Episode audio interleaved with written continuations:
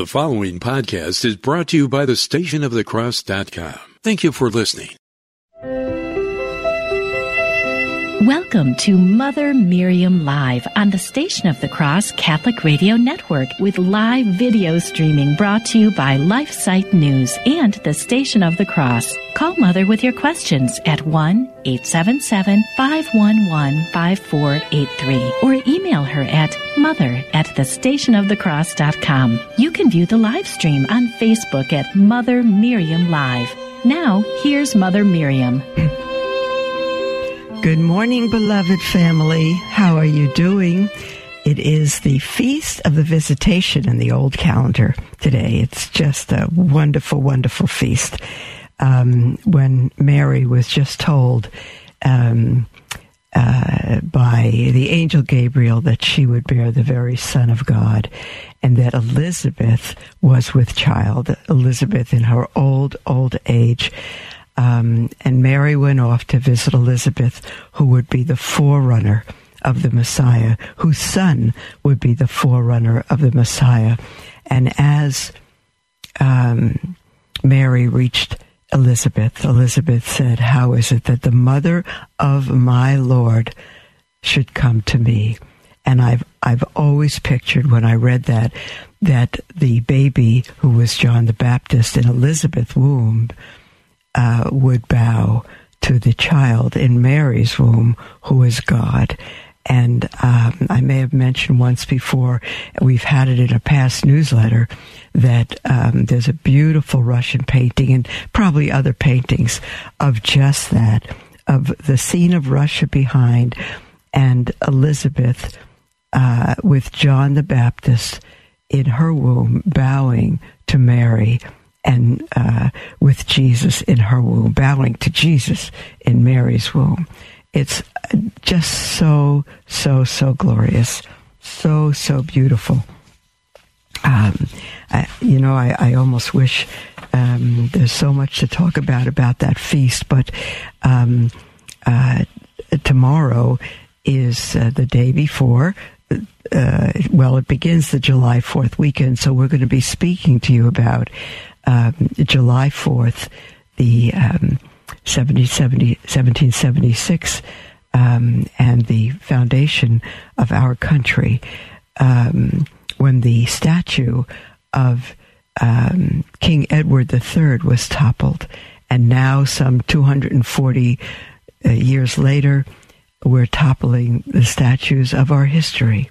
It's just insane, insane we're destroying the country that we fought a revolution to found, and now it is being, I think, completely destroyed. It's just that that's not a hopeful sentence.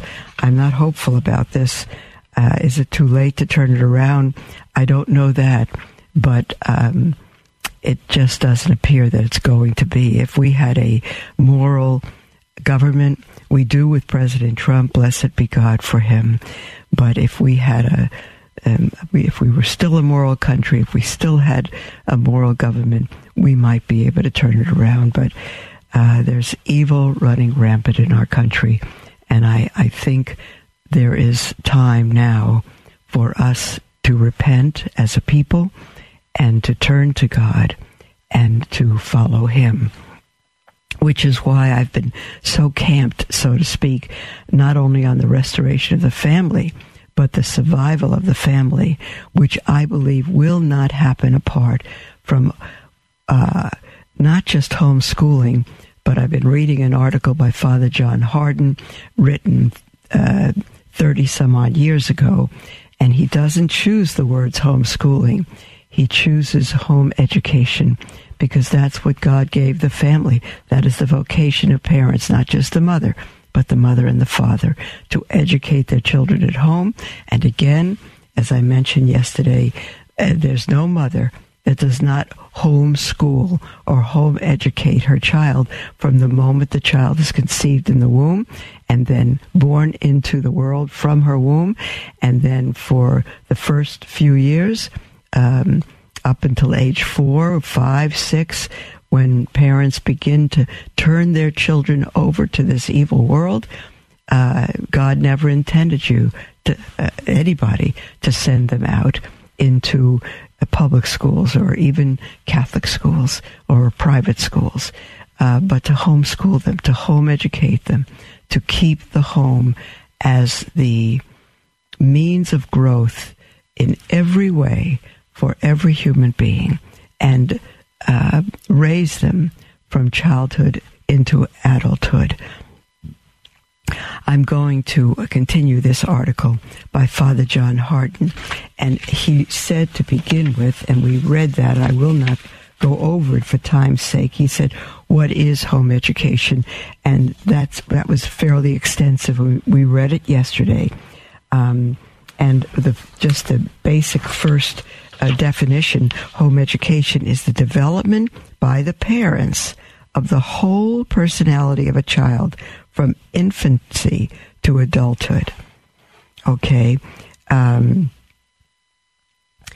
uh, and it, it is education rather than schooling because it draws out from the Latin word edu- educare the natural and supernatural potentialities of a person. Um, and uh, only the when we think of schooling, we're kind of thinking in compartments. Um, now we do this, now we do school. Well, that's true in a practical uh, daily routine, but homeschooling has to do with home education has to do with everything, including schooling, including uh, study, including sports, including play, including worship, everything. So let me go on now with uh, the second point, which is why is home education necessary for the survival of the Catholic family? Why? And it's not for the um, just for a good Catholic family. It's the survival of the Catholic family. Um, and uh, Father John Hardon writes, parents are primary sources of grace. What is grace? Grace is the life of God within our soul. And so God works through parents to the children. Parents are the primary sources of grace. No one reaches heaven without divine grace. No one receives this grace except through another human being who is the channel of this grace. Parents are the primary channel of this grace for their children. There's the music for our first break, beloved. We will take your calls and emails today. Um, so call in with anything that uh, that's on your heart. Uh, we'll take your calls and emails at the second break. The toll free number one eight seven seven five one one five four eight three. We'll be right back.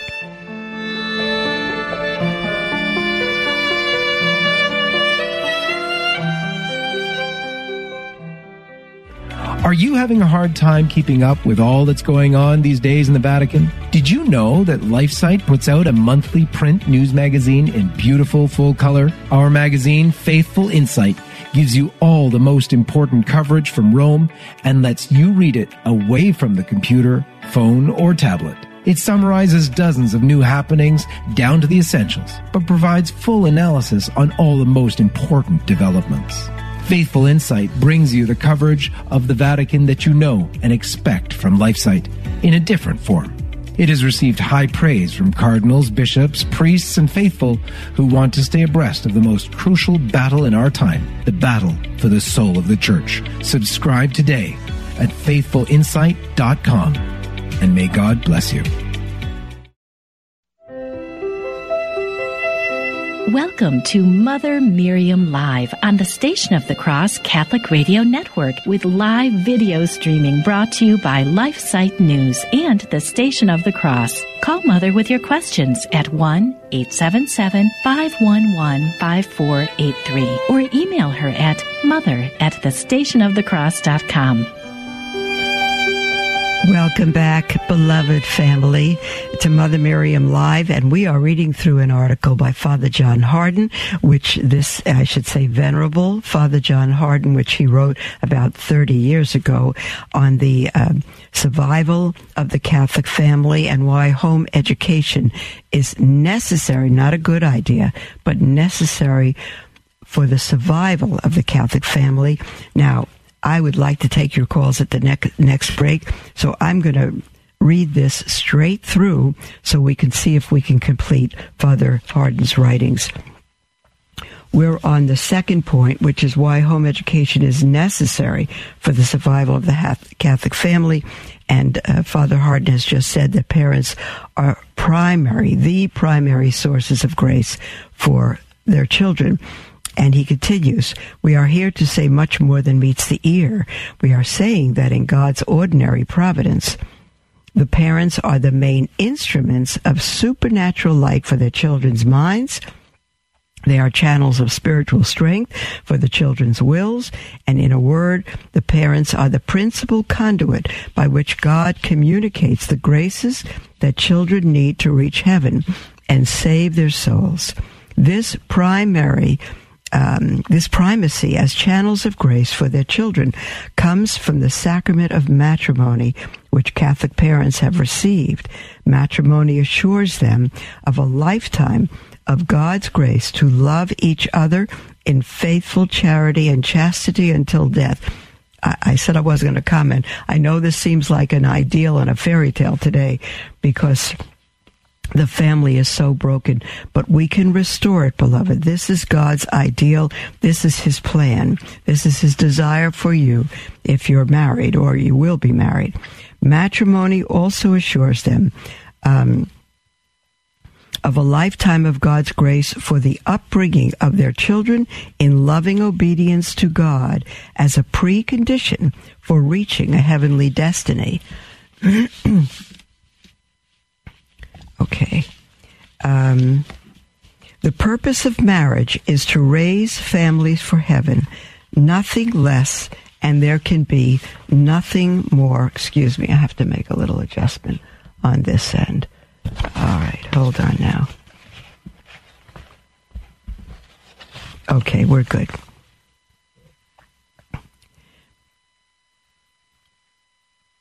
One of the great blessings of modern home education is that it is um, it is waking up so many parents to their God given responsibility.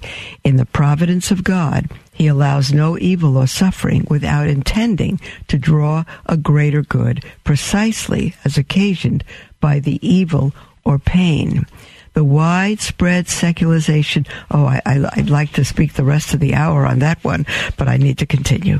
The widespread secularization of organized education in so many parts of the Western world has served as lightning and thunder to arouse complacent parents from their complacency. They are beginning to ask themselves, what is our duty as parents? What should we do to join forces with other dedicated fathers and mothers who are making such great sacrifices for the home education of their children? And finally, the third point is how is home education to be provided not only for the survival, but for the progress of the Catholic family as we enter the 21st century. As I said, Father Hardon wrote this about 30 years ago. We are well into the 21st century now, and things are not good at all.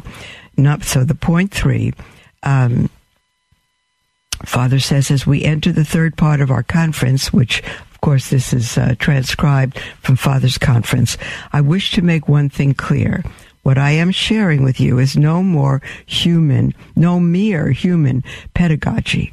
It is not the science of psychology or of educational methodology. It is nothing less than a mystery of faith. If I were to offer one passage from the New Testament that summarizes the whole doctrine, it occurs in St. Paul's letter to the Romans, where the apostle tells us, quote, for those who love God, everything works together unto good. Romans 8 28. And if you go to read that passage, it's in the midst of uh, trials, uh, bad trials, darkness, that God works everything together for good. The rest of that verse is to those who love Him and who are called by His purpose. What is St. Paul saying? Father Hardon continues. He is telling us that if we are united with God in our love, He will use us to accomplish His divine plans, or put in other words, depending on our union with God's will, by our practice of virtue, He will use us as channels of His grace. Let me be clear, Father Hardon says. This is not merely giving others a good example, which we should. It is not merely that no one uh, gives what he does not have, which is obvious. It is much deeper. It means that in the measure of our wills, being conformed with the will of God, and the measure that we love God, He will infallibly use us to achieve the designs that He wants to achieve, especially in the lives of others. That's a huge, huge. I have to read that again. It's just too good. Think of this, parents, and those who are responsible for others. In the, it means when God works all things together for good, it means that in the measure of our wills being conformed with the will of God and the measure with which we love God, He will infallibly use us to achieve the designs that He wants to achieve, especially in the lives of others. I find that incredibly hopeful and even miraculous, beloved. Father continues, what does this mean for home education? It means everything. In the degree that parents love God, God will use them to teach and train their children. If the parents have a strong faith, God will use them to teach and train their children. If the parents um, uh, have a strong faith, God will use them to strengthen the faith of their children. If the parents are humble, they will effectively teach humility to their children.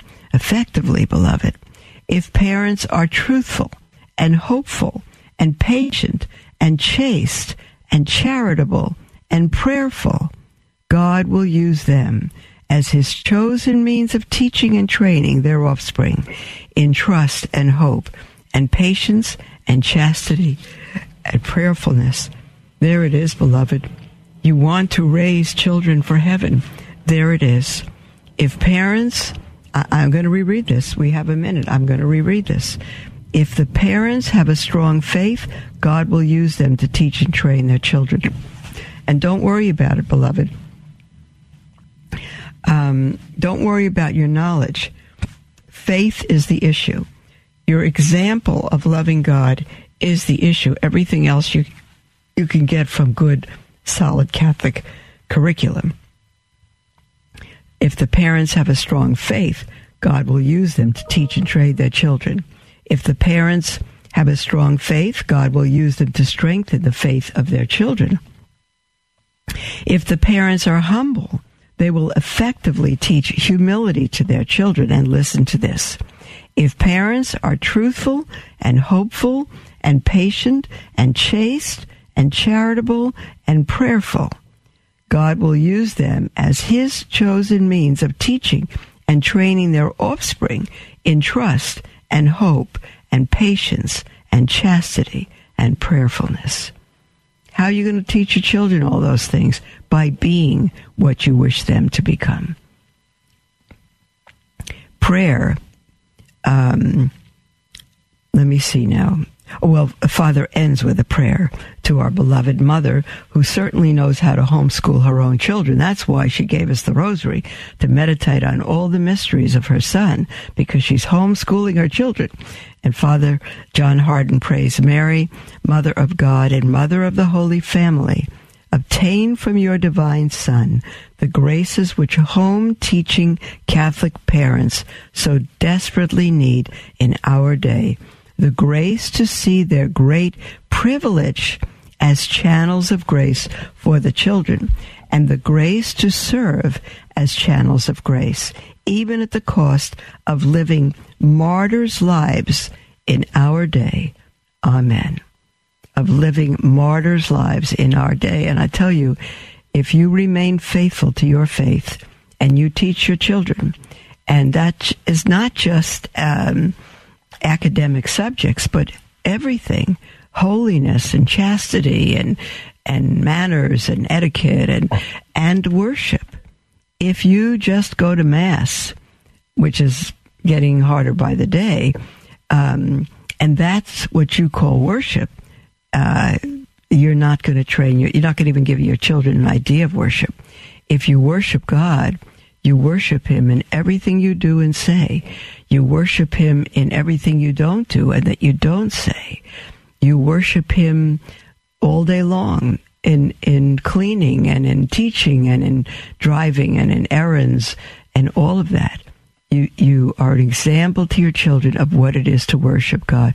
Mom, why can't I do that? Why all the kids are doing it? Why can't I?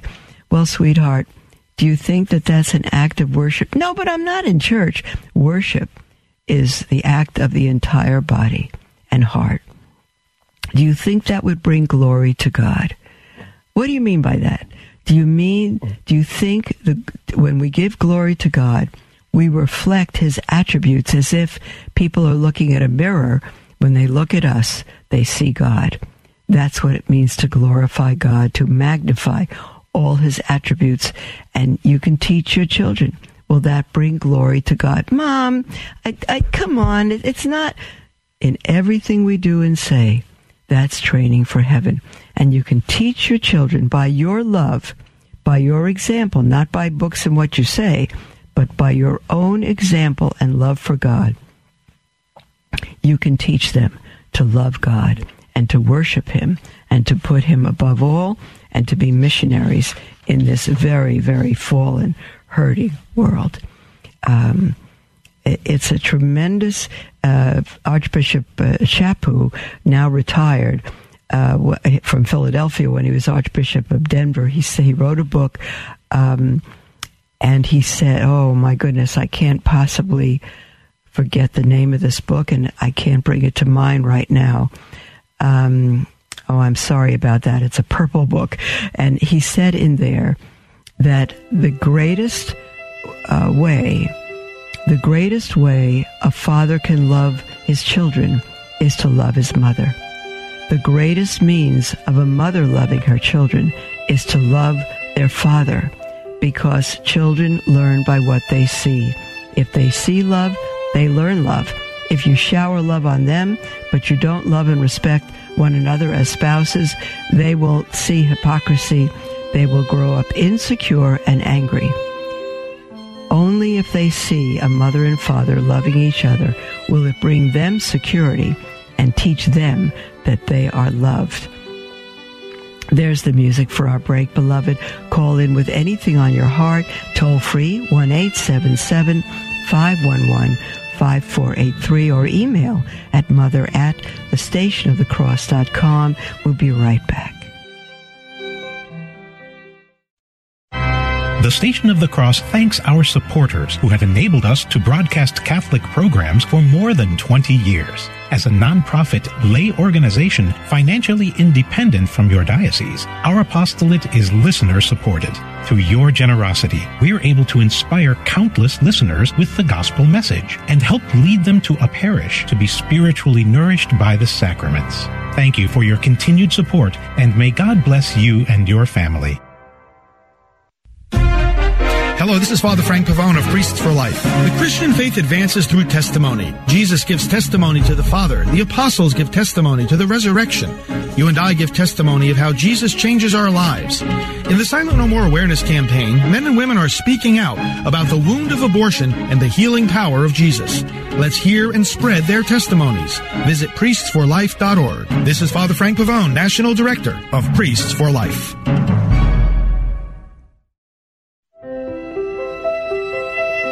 Welcome to Mother Miriam Live on the Station of the Cross Catholic Radio Network with live video streaming brought to you by LifeSite News and the Station of the Cross. Call Mother with your questions at 1 877 511 5483 or email her at mother at thestationofthecross.com. Welcome back, beloved, to Mother Miriam Live. This is our half hour together, and I'm thrilled for it. And our lines are wide open, so call in with anything on your heart. Uh, does not have to be our topic. Um, uh, toll free, call or text at one eight seven seven five one one 5483 or email at mother at the station of the cross.com. We have an email from Marcy who writes, Mother Miriam, thank you for all the good work you uh, you and your sisters do. Thank you, Marcy. A few weeks ago, she says, you mentioned that you and your sisters pray with the monastic diurnal it's actually the, yes, it is the Benedictine monastic diurnal. I've been using the breviary of the Liturgy of the Hours, which took a little while to learn, but I ordered a monastic diurnal so I could pray with you and your sisters. My goodness. Um, okay, I, I, there, there's several points about that um, that I, I won't go into now.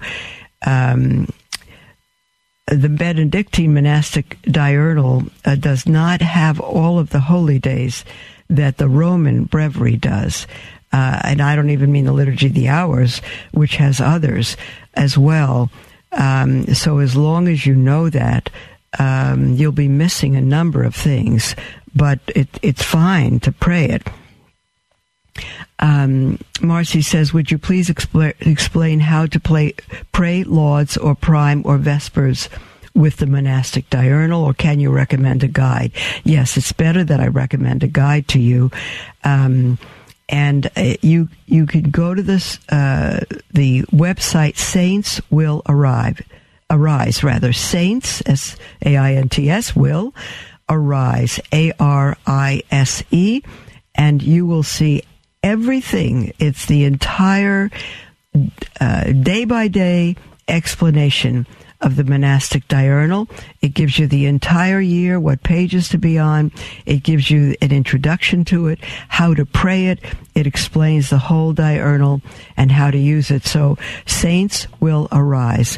Uh, just tremendous. Um, the next question Marcy has says has to do with the distribution of the Eucharist. Since my church has reopened, we have had some restrictions placed on us. One is that the Eucharistic minister, the Eucharistic minister, and she points out, not the priest, not the deacon, brings the chalice and host to each of us in the pew. We can receive only in the hand. I have chosen not to receive while I am required to receive in the hand. I know that the church asks me to take communion at least once a year, so I can wait until I can receive on the tongue. This last Sunday, she writes, however, the Eucharistic minister brought the chalice to everyone in the pew. I don't think, I think you mean the ciborium, not the chalice. The chalice is for the, for the precious blood. But instead of offering them a host, the Eucharistic minister held the chalice toward each person, and each person, except me, she writes, took a host out of the chalice. This is just this is Twilight Zone. Mother, I was horrified, as well you should be, Marcy. It, that is absolutely horrifying that our Lord would be treated as a potato chip that you take from a bowl. How awful. She said it was as if, as if he were or, or, offering a bowl of chips. There you go. Was my response merited? Of course it was. Or am I being too sensitive to how God is handled by the laity? Thank you. No, you're not being too sensitive, Marcy. It is utterly horrifying. Uh, no Eucharistic minister should have done that, even if ordered by the priest. No Eucharistic minister should have done that. No deacon or priest should have done that. And it's it's just absolutely horrifying. I wish the Catholic laity were more educated and every single person would have refused it. Every single person would have refused it. Um, the priest cannot believe that's God to treat him like that, nor the Eucharistic minister, nor the Eucharist. No one believes uh, in that church that the Eucharist is God who can distribute Holy Communion in such an abominable way. We have an email from Juan who says, Hi, I'm Juan from California. Hi, Juan. I wanted to follow up on the issue of guilt.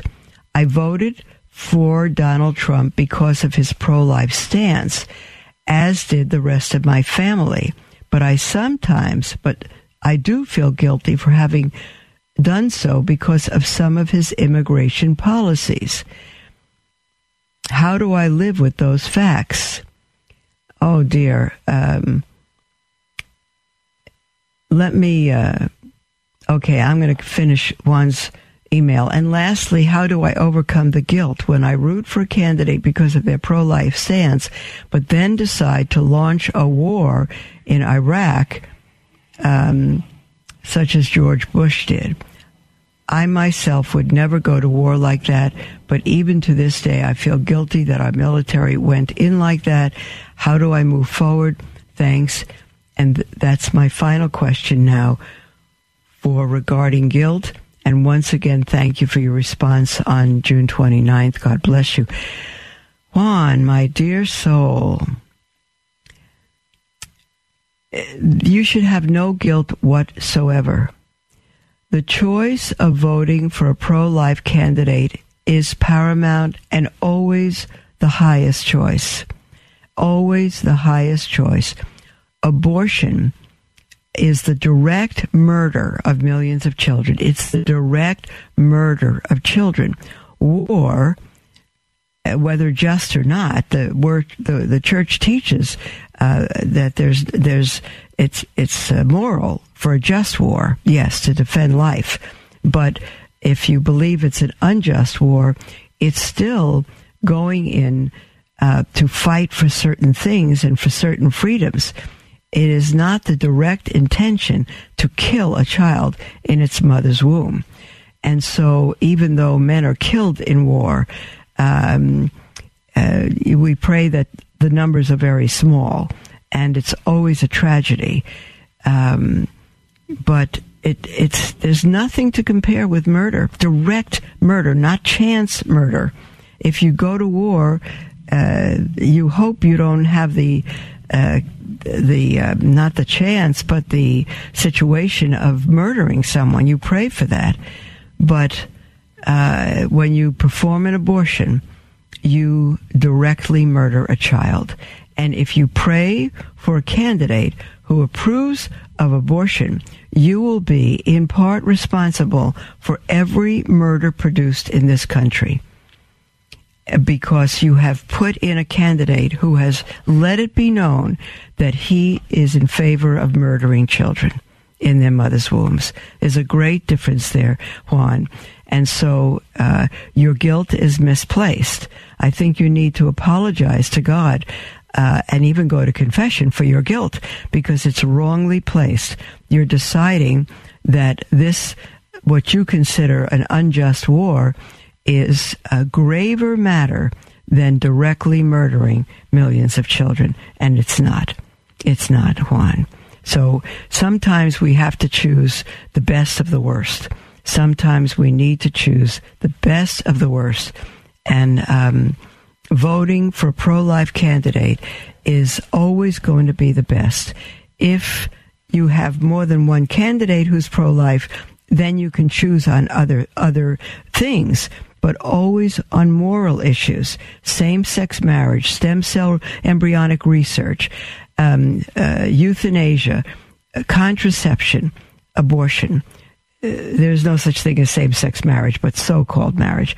Um, those are the things, the moral things that matter to God above all else. And that is what must be first in our decision to vote for a candidate. We have a text from someone who writes in anonymously and asks, How did our dear Lord distribute communion at the Last Supper? Did he put it directly in their mouth? Um, I don't think so. Also, the years after. So I really don't understand how communion in the hand is that terrible as to refuse reception that way when done with extreme reverence. You cannot put communion in the hand with extreme reverence. You choose reverence or you choose desecration. You cannot put communion in the hand with extreme reverence. It's impossible. You, as a priest, the priest, uh, I'm not speaking of Eucharistic ministers. I know the church allows them. I don't think they should exist, but the church allows them. So I'm not saying they shouldn't exist communion on the tongue is the norm. The church allows communion in the hand, so I won't say it's not sin if the church allows it, but I think it's a desecration. Um, the priest, the only one who should distribute Holy Communion to people who are kneeling and have their heads tilted backwards and their tongues out.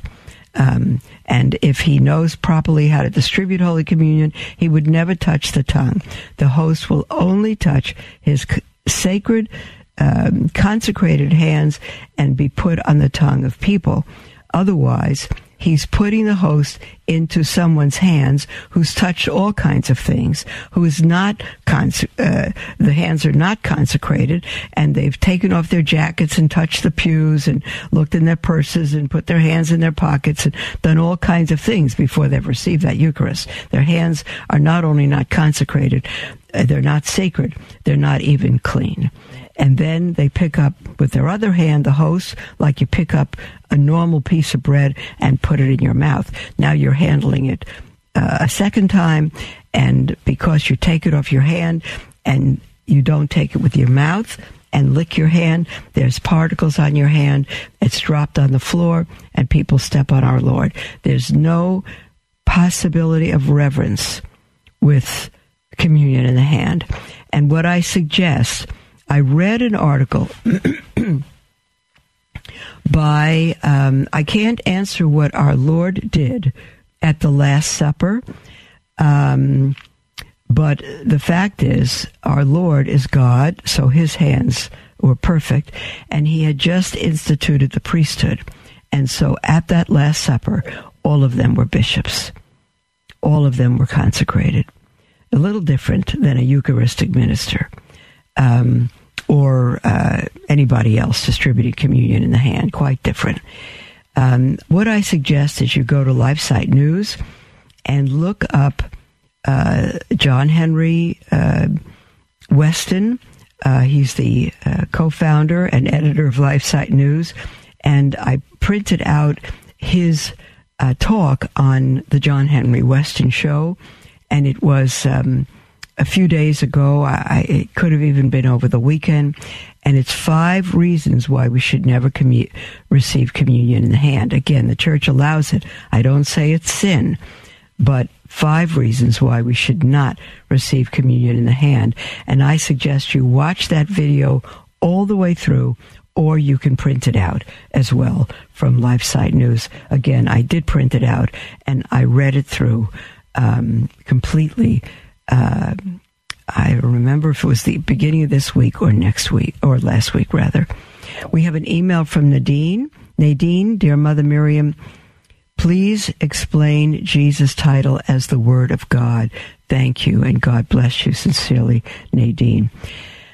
The Word of God in the Old Testament, God came to the people through the prophets the word of the Lord came to Zechariah. The word of the Lord came to Jeremiah. The word of the Lord was, it, it wasn't written, it wasn't spoken, it was God Himself giving people His word. The word of the Lord came to the prophets.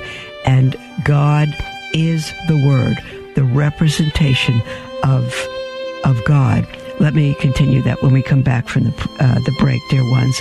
Call in toll free with anything on your heart, 1 877 511 5483, or email at mother at thestationofthecross.com. We'll be right back.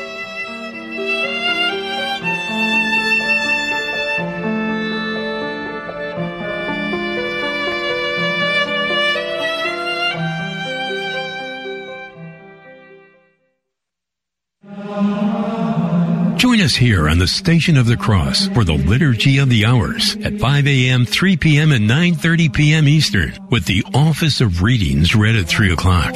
In the Gospel of St. Matthew, chapter 18, verse 20, Jesus tells us, Where two or three are gathered together in my name, there am I in the midst of them. The Liturgy of the Hours is also known as the Divine Office and is the daily prayer of the Church. So you know you'll be uniting your prayer with priests, religious, and laity throughout the world. It's comprised of small reflections, readings from sacred scripture, and writings from saints and theologians. To learn more about the Liturgy of the Hours, visit thestationofthecross.com. That's thestationofthecross.com. Pray with us each day at 5 a.m., 3 p.m., and 9.30 p.m. Eastern, right here on the Station of the Cross Catholic Radio Network.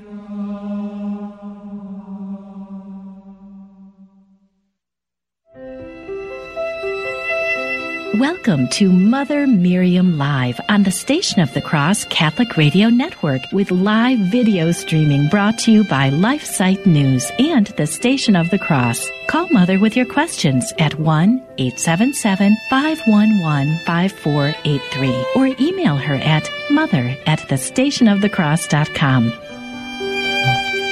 Welcome back, beloved, to Mother Miriam Live. We're right in the middle, and we are going to take your calls. I'm just going to finish the email with Nadine.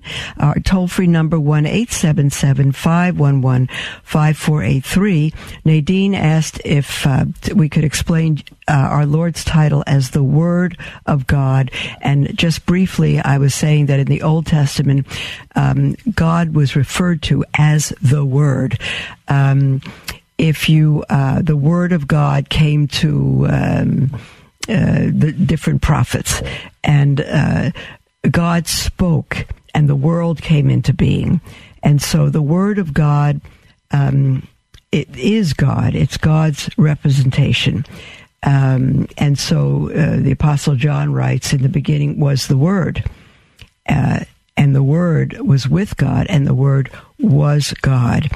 Um, let me also uh, give you this uh, small paragraph from um, uh, Catholic Answers, because in Greek, the New Testament was written in Greek. Greek, the word is logos, L O G O S, and um, it means word. And um, uh, it says here, just a brief definition: the word logos is the term by which Christian theology in the Greek languages, language designates the Word of God, the second person of the Blessed Trinity. Before St. John had consecrated this term by adopting it, the Greeks and Jews had used it to express religious conceptions which, under diverse titles, have exercised a certain influence on Christian theology and of which it is necessary to say something. And you can go and Catholic.com, type in Logos or the Word of God, and you'll get the entire article. And it, it shows you how it's used in the Greek culture, in the Jewish culture, in the New Testament, in ancient Christian literature, and so forth. But um, God spoke the word, the world into being. He is the Word, the express image, I think Paul wrote to the Colossians, of the invisible God, the image of the invisible God. So, um, I once heard an illustration that might be easier for children to understand. If you write the word CAT, when you see CAT, you immediately picture this cute little thing with four legs and ears and a tail. You immediately picture it. Um, it it's it's the word cat that brings you uh, the image of the animal, and so uh, it's probably really bad. But uh, the word of God uh, Jesus is the Word. He is uh, the creator of all that exists, and um, and speaks from God. The Word in the beginning was. I'm fumbling here. In, in the beginning, John one one was the Word. The Word was with God, and the Word was God. Okay, so in the beginning, God created the heavens and the earth, and that means Jesus. Jesus. All things came through him and for him, all things. He is the creator of all that exists. Okay, probably that's, you could do a lot better. Go to Catholic.com. It'll be clearer. Um, Kristen on the line. Hi, dear one, uh, from Los Angeles. Good morning. Good morning. Thank you for your distinction on home education and homeschooling. That was beautiful. And Father Thanks Hardon also Father says, mm-hmm Yes, and he also says that the parents' work does not end until all their children are in heaven. That's so exactly parents who right. are in purgatory or in heaven That's right. still have work to do. That's right. Good for you, Kristen. Thank you for that. Wanted to I just wanted to ask you to distinguish between military force and murder because there's a vast, vast difference.